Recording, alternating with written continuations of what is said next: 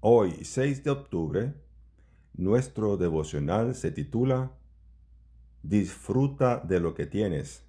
El versículo lo encontramos en Eclesiastés 6, versículo 9, y dice así.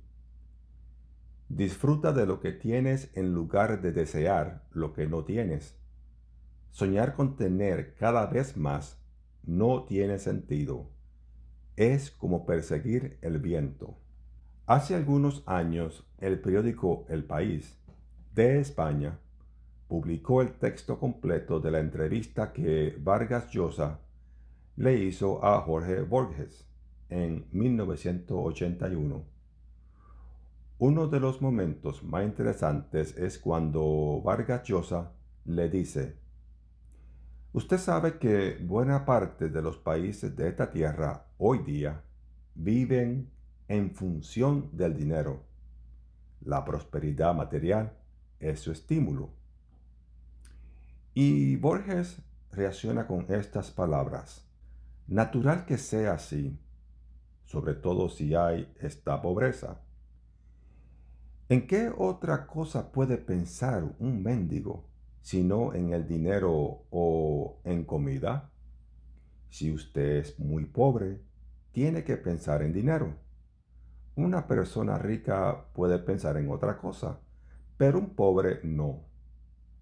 De igual modo, que un enfermo solo puede pensar en la salud. Uno piensa en lo que le falta, no en lo que tiene.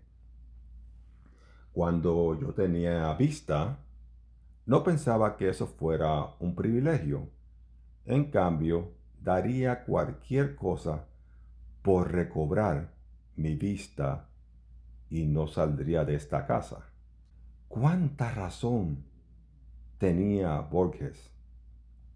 Vivimos lamentándonos por lo que nos falta mientras dejamos de disfrutar lo que sí tenemos.